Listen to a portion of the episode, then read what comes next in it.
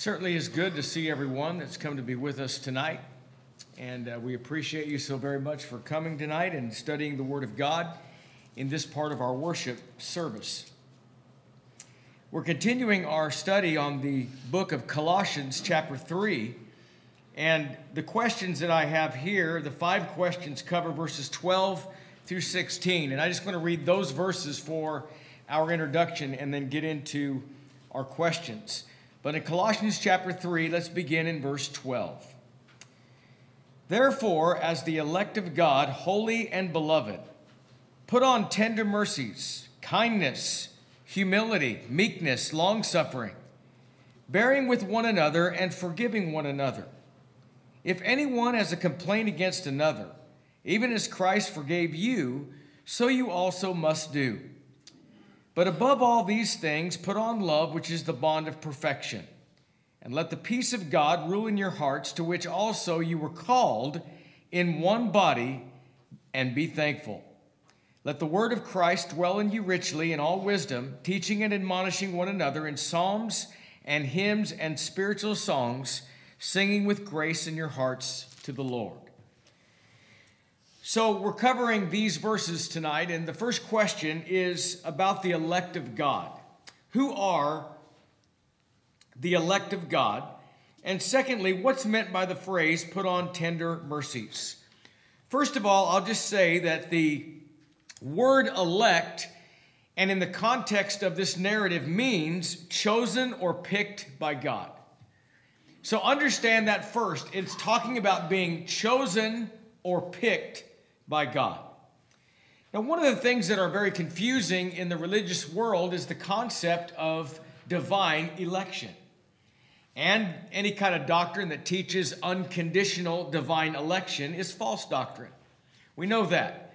Unconditional election would be that God chose individuals, regardless of what they chose to do in their life, that God handpicked people, and there's nothing you can do to be saved or not be saved if God picked you or didn't pick you. That's just the way that it is.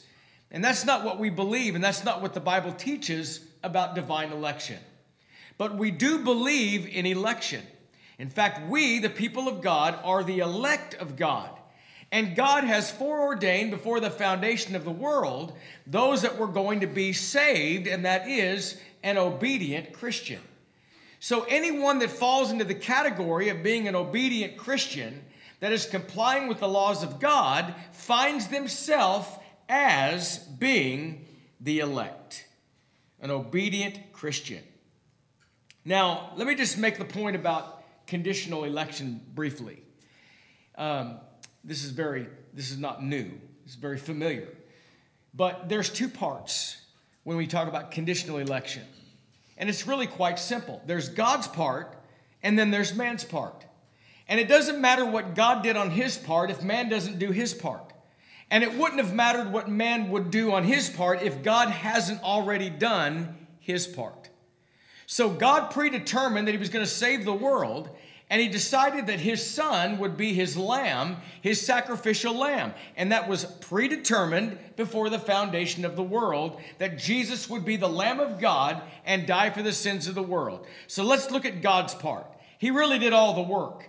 He sent Jesus to die for the sins of the world, and then he sent the gospel re- revealed by the Holy Spirit. And those that obey the word of God, obey that gospel, are saved. So God's part, sent Jesus to die for the sins of the world. The Lord's part, He died for the sins of the world and became God's sacrificial lamb. What else did God do? He gave us the gospel. He gave us the power to save, which is the Word of God, which is the gospel. That's God's part. Man's part is obedience. And when we do that, we are the elect of God. Now, the phrase put on tender mercies, it's rendered that way in the New King James. In the King James Version, it actually renders it bowels of mercy. And you've heard me say this that when it talks about something from the bowels or the deepest part of the heart, it is always talking about the deepest part of affection. And that's different from when the Bible talks about the heart being the mind. That's a to- totally different word. But when you talk about bowels, you're talking about something that is tied to the deepest part of affection. So, what does it mean? What are bowels of mercies? They are tender affections. In fact, this phraseology, by the way, was a very common Hebraism, and it literally means having a heart of compassion. So, what he's saying is this if you are the elect of God, beloved, have a heart of compassion. Be this particular way in your life, in your demeanor, and in the way that you deal with your brothers and sisters in Christ. So, bowels is used in the King James Version figuratively in the New Testament. Thayer says a couple things about that.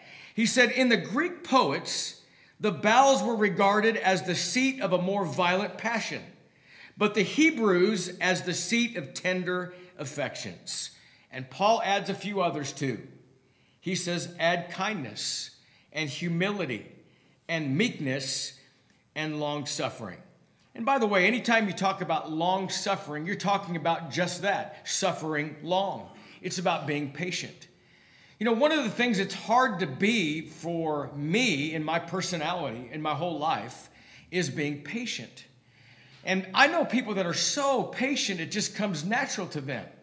But this is a command. This is telling me that I need to demonstrate that kind of attitude or demonstrate long suffering or patience because that's how I demonstrate that to others. That's going to be reflected in my behavior.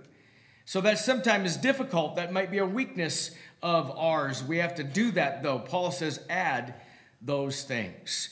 So, if you look at the verses and you look at the end of verse 12, remember this was a continuous letter and it wasn't broken down by uh, chapter and verse. So af- after we finished what was being said about long suffering and so forth, we roll right into verse 13. And he says, bearing with one another. The King James says, forbearing one another. Then he says, forgiving one another. If anyone has a complaint against another, even as Christ forgave you, so you also must do. Here's the question Can we forgive somebody that doesn't ask for forgiveness? Think about that for just a minute. Can we forgive somebody, or is it okay, or is it permissible to forgive somebody that does not ask for forgiveness? The answer to that question is yes. You can forgive somebody personally for anything at any time if you wish. But please don't misunderstand what I'm saying. I'm not saying that the person can receive forgiveness from God if they don't ask or without repentance. I'm not talking about that. I'm talking about something, for example, if I choose to forgive somebody of something, I'm allowed to do that. They still have to answer to God if that be the case. Give you a couple examples. You've heard me preach on this before. When Stephen was being stoned, he said, Lord, lay not this sin to their charge. Now, they had to answer to God, obviously, in that regard. They had to. What Stephen was saying by saying the words, lay not this sin to their charge, he was basically demonstrating the fact that he personally was not holding that against them. Give you another example. This is even better. When Jesus says, Father, forgive them, for they know not what they do. Jesus was saying that about someone that was taking his life. Here's the point it doesn't matter from a personal standpoint if you want to forgive somebody, but let me just demonstrate, let me just define what I mean by forgiving someone. When you say, I forgive someone, or if I do that, I am literally letting go. Now, obviously, if somebody does you wrong and you have hurt feelings and you have hard feelings and maybe you're angry and maybe you're bitter and maybe you hold a grudge and maybe you don't let it go, all that will do is destroy you personally. And when you forgive someone, you're not letting anybody off the hook. They still have to answer to God. What you're saying is, you're saying, I am letting go. I'm not letting that negatively influence me anymore. And you let go. Uh, I preached this. I don't know where I preached it. So if I preached it here, forgive me. But I did preach this not long ago somewhere. And I made this statement about this idea. I said, if somebody does you wrong and offends you in any way, and they hurt your feelings or whatever, chances are they've moved forward and they're not even thinking about you. Why would you give them the power to let them make you feel the way that you feel about what they did? Let it go. Let it go. That's what forgiveness is it is a letting go. Joseph was a great example of that. Named his firstborn son Manasseh, meaning God has made me to forget all the trouble of my father's house. So he let go. He said, I'm not going to be negatively influenced anymore. All right.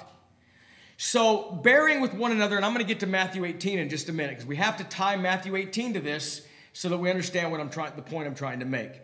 But bearing with one another, or forbearing in the King James, literally means similar to long suffering in the previous verse. It's the idea of having a spirit of patience with the faults of others. And this would be manifested in the willingness to forgive somebody who has trespassed against us. Now, the verse is saying this as Jesus Christ forgave you, also forgive one another. All right. So maybe you're sitting there thinking, wait a minute, Matthew 18, it says, I got to go to that person first. And uh, we're looking for forgiveness, right? You ever stopped to consider Matthew 18 is exclusive to one thing? It is talking about a sin between two people. That's it.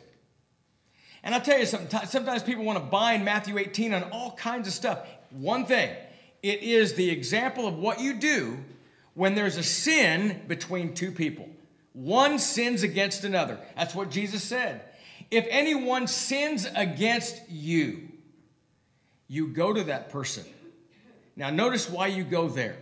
You go there because a sin has occurred. And the Bible says if that person hears you or responds favorably to you or repents and makes it right, it says you have gained your brother. Now, the reason that it says you've gained your brother is it implies that you had lost your brother. Do you know why? Because sin separates. And when there's sin, there is a separation of fellowship. That's the reason. You're not going there for them to make up with you, you're going there to help them see their sin and repent and make it right.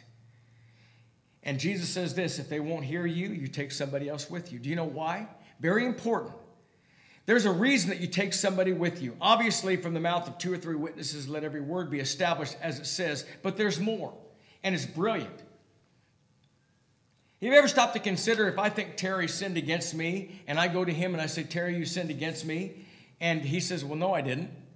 And then I bring some others with me, and we go see Terry, and we, we, we air it all out. Do you know what the people that I bring with me might say, No, wait a minute, Frank, you're wrong. He didn't sin. One of the reasons that you bring others with you is to prove that there really was a sin. Why? Because sin separates. So Matthew 18 is talking about sin and it's talking about being forgiven from God and restoring fellowship. So personally though, we can forgive anybody for anything at any time that we choose to do so. But that's really not the problem.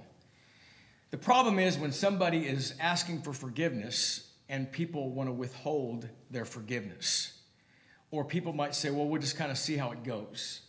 Or we'll just kind of see what happens in the future. Don't do that because that's not what the Lord does for us. So, as the Lord forgives us, we forgive others. Question number three covers verse 14. But above all these things, put on love, which is the bond of perfection. So the, phrase, the, the question is what's meant by the phrase the bond of perfection?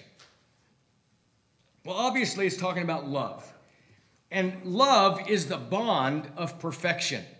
Love will make a complete bond of unity between brethren. In fact, this phraseology could actually be better rendered that love is a perfect bond of unity. In Ephesians chapter 4 and verse 3, Paul said, endeavoring to keep the unity of the spirit in the bond of peace. Philippians 1:27 says, "Only let your conduct be worthy of the gospel of Christ, so that whether I come and see you or am absent, I may hear of your affairs, that you stand fast in one spirit with one mind, striving together for the faith of the gospel." One more passage, Philippians 2 and 2. Fulfill my joy by being like minded, having the same love, being of one accord, of one mind.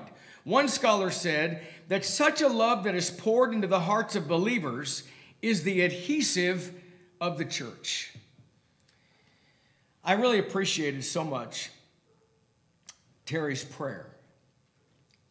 And I always appreciate, and I don't do it enough, but I always appreciate when a brother prays, thanking God for being at peace. Congregations that are not at peace can destroy the work, it can destroy the church. And it's a wonderful thing to have a bond of unity. Now, you can have all kinds of things that you have challenges that you're working through, but if you have the bond of unity, you can, you can make it through. And Paul says what that is, that is, the bond of unity is love. And then in verse number 15, he says, And let the peace of God rule in your hearts, to which also you were called in one body, and be thankful. So, the bond of perfection or the bond of perfectness is love. It flows right into verse 15 and it talks about peace. Now, I, I, know that sometimes we think peace is the feeling that we get when things are going exactly the way that we want them to go. In fact, you can look up, if you Google that, you can get all kinds of definitions. You can look up in dictionaries, get all kinds of definitions. And one of the definitions that is reoccurring, I've looked it up, it's having a feeling of, of inside a feeling of contentment because everything is as you want it to be. But the peace of God is different. In fact, the phrase peace of God literally means peace from God. It's the peace that only God can give. In fact, peace is one of the attributes of God. You know, God is many things. We used to sing all the time that song, God is love. Come, let us all unite and sing that God is love. Why? Because love is an attribute of God. God's also many other things. One of the things that He is, He is also peace. So, what we're talking about is the peace of God, which is the peace that comes from God. It is the calmness of mind that's provided by God. And by the way, when the Bible talks about the peace that surpasses all understanding, have you ever had a peace of mind in the midst of or in the face of terrible things going on? And there's chaotic mess all around us, but we're at peace. And sometimes people that look on us from the world, they don't know why, they don't know how you can be at peace. That's the peace that surpasses all understanding.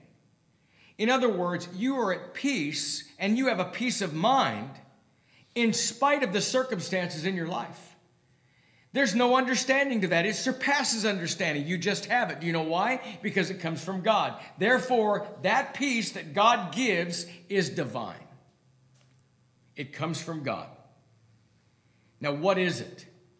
If you have the peace of God, regardless of the circumstances in your life, it is this.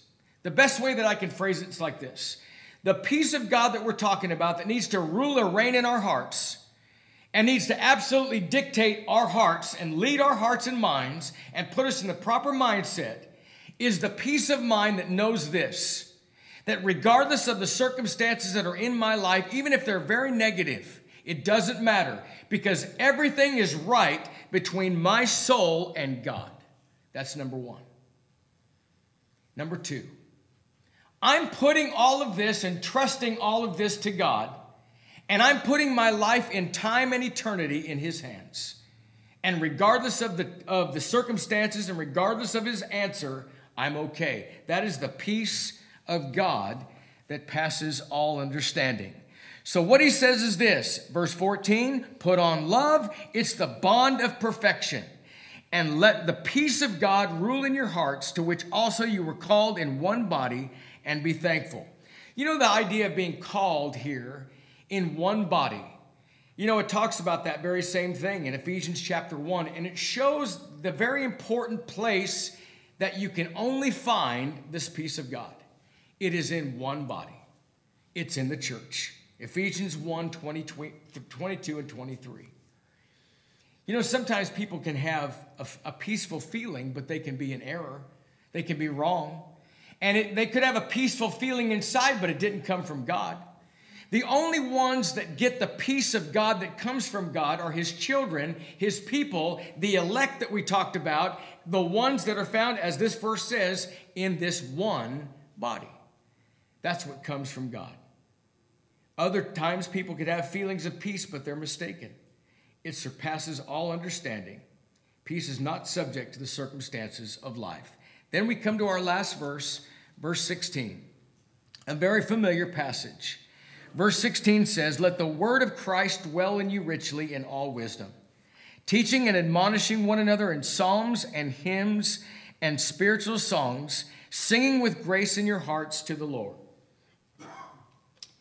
You know, you can look up a number of commentators and they'll pretty much say the same thing if they're, make, if they're giving definitions. These definitions are straight from Strong and uh, defining the following words Psalm, according to, to Mr. Strong, is a pious song or a song of praise. A hymn, according to Strong, is a song written in praise to God, a sacred song. Thirdly, a spiritual song. Spiritual songs, according to Strong, are songs belonging to the Spirit or that have spiritual themes. So, if you look at these definitions, there's really not a whole lot of distinction drawn between any of those. And uh, really, they're, they're, all, they're all quite similar. There's not a tremendous amount of distinction in the definition of them, of the ones listed. The important thing is singing, the word singing. And Strong says that singing is voicing words in musical tones involving modulations and inflections. And singing with grace means that in our singing, it's a message, an attitude, and a sincerity. I think that's great. With our singing, it is a message, it's an attitude, and it's the sincerity that's important. Now, if we're going to teach each other and admonish one another in songs and hymns and spiritual songs, then it's very imperative that the words of our songs are scriptural. And you know, there are things that are appropriate. I remember in a songbook years ago when I was a kid, we were going to congregation in Meiners Oaks. They had a, they had a, um, a hymnal there. And uh, you open it up, and one of the songs in there, You're a Grand Old Flag. Well, you know, You're Grand Old Flag is a fine song on the 4th of July, but really it has no place in the worship service at all. Um, there's, there was other songs like that. They're inappropriate. Those are inappropriate things in worship when we sing worshipful songs. So songs need to be appropriate. Uh, you wouldn't lead a song in the morning, oh, why not tonight? When it's in the morning time, you would want sing something that would prompt people to be persuaded to step forward and obey the gospel then and right now, almost persuaded, or something else. So it's very important that we use songs that are appropriate and especially scriptural, and do so with spiritual content, and the melody is made in the heart. Now, I just want to make one final point about the heart. Um, Thayer says the heart is the seat of our spiritual life. It is the source of our thoughts, our passions, and our desires. That's different from bowels, by the way. That's talking about affection. Here it's talking about the seat of our thoughts, passions, and desires, everything. It is the seat of our spiritual life. It's the source of all that. That's why the Bible says it, uh, that uh, as a man thinketh in his heart, so is he. It's the source of it all. It begins in the mind. It also is our inner man, our spirit and which we sing, and with those words are to originate from the thoughts and feelings of the heart. We had a, a great singing recently here. Um, we had some different, some new songs, and they were fresh. And it's, it's so important to sing songs that we know or we can't sing them, or at least sing songs that we can follow. But it's important that we sing songs where every aspect of our attitude and our thoughts and our passions and all of that are involved instead of just singing the words to get through the song. Here's a song we've sung for 30 years. We just go through the song, then the song's over, and we shut the book. It needs to be more than that. And we sing with the heart. And we sing with our, des- our desire is to serve and praise and please God in every aspect that we do. And that's what it means in spiritual songs, singing with grace in your hearts to the Lord. When you were saying that, I was thinking about something that happened a few years ago. There was a um, two young two men in a car, and they had been they had both been drinking, and they got in a car accident, and one of them was killed, and the one that was the passenger was the one that was killed. And I remember that the mother of the young man that died said, I forgive you. And there was no asking for forgiveness, said, I forgive you. And, and I thought, I was so impressed by that because what she was saying, she was saying, I release myself. I let go. I'm not going to hold on to hate and malice. I'm not going to allow the bitterness to overtake my life. She was saying that. That's what she was saying to this young man. She said to him, she grabbed him like this. He came into the funeral. It was in Texas. And she had him sit right next to her. And she said, I forgive you. And what she was saying is, I'm not going to be negatively influenced anymore. And I think that's a, I think you're right, Terry. I think you hit it on the head when it said we can't have malice. You're absolutely right. That's a sin. Got to turn loose of that. So I appreciate that. Appreciate that answer very, very much. Uh, I wanted to say this, uh, add one more thing about the singing.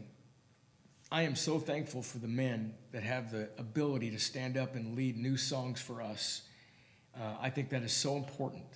And I remember what Linwood said one time. He, he said, That's so important to singing. It's so important to, to, to learn new songs and sing new words and sing and, and so forth. It really helps the singing. And if you look at the definition of singing with grace in your hearts to the Lord, I think sometimes that is necessary to do that. So, yes, we love the old standbys. Absolutely, we love those. But the new songs too. And to stretch ourselves and learn new songs. I'm so thankful. And by the way, traveling all over the United States, um, we are blessed here. Uh, traveling all over the country, holding gospel meetings, I'm going to tell you, uh, we, have, we really have it well here. And very thankful for the men that can do that and the, and, the, and, the, and the congregation that sings as well as it does. We thank you for listening to our podcast put on by the Church of Christ at 2215 Planz Road in Bakersfield. If you would like any additional information, or you would like to receive a free Bible correspondence course by mail, please email us at info at churchofchristbakersfield.com. Our service times are Sundays at 10:30 a.m. and 5 p.m. and Wednesdays at 7:30 p.m. Please make plans to join us. We would love for you to be our honored guest.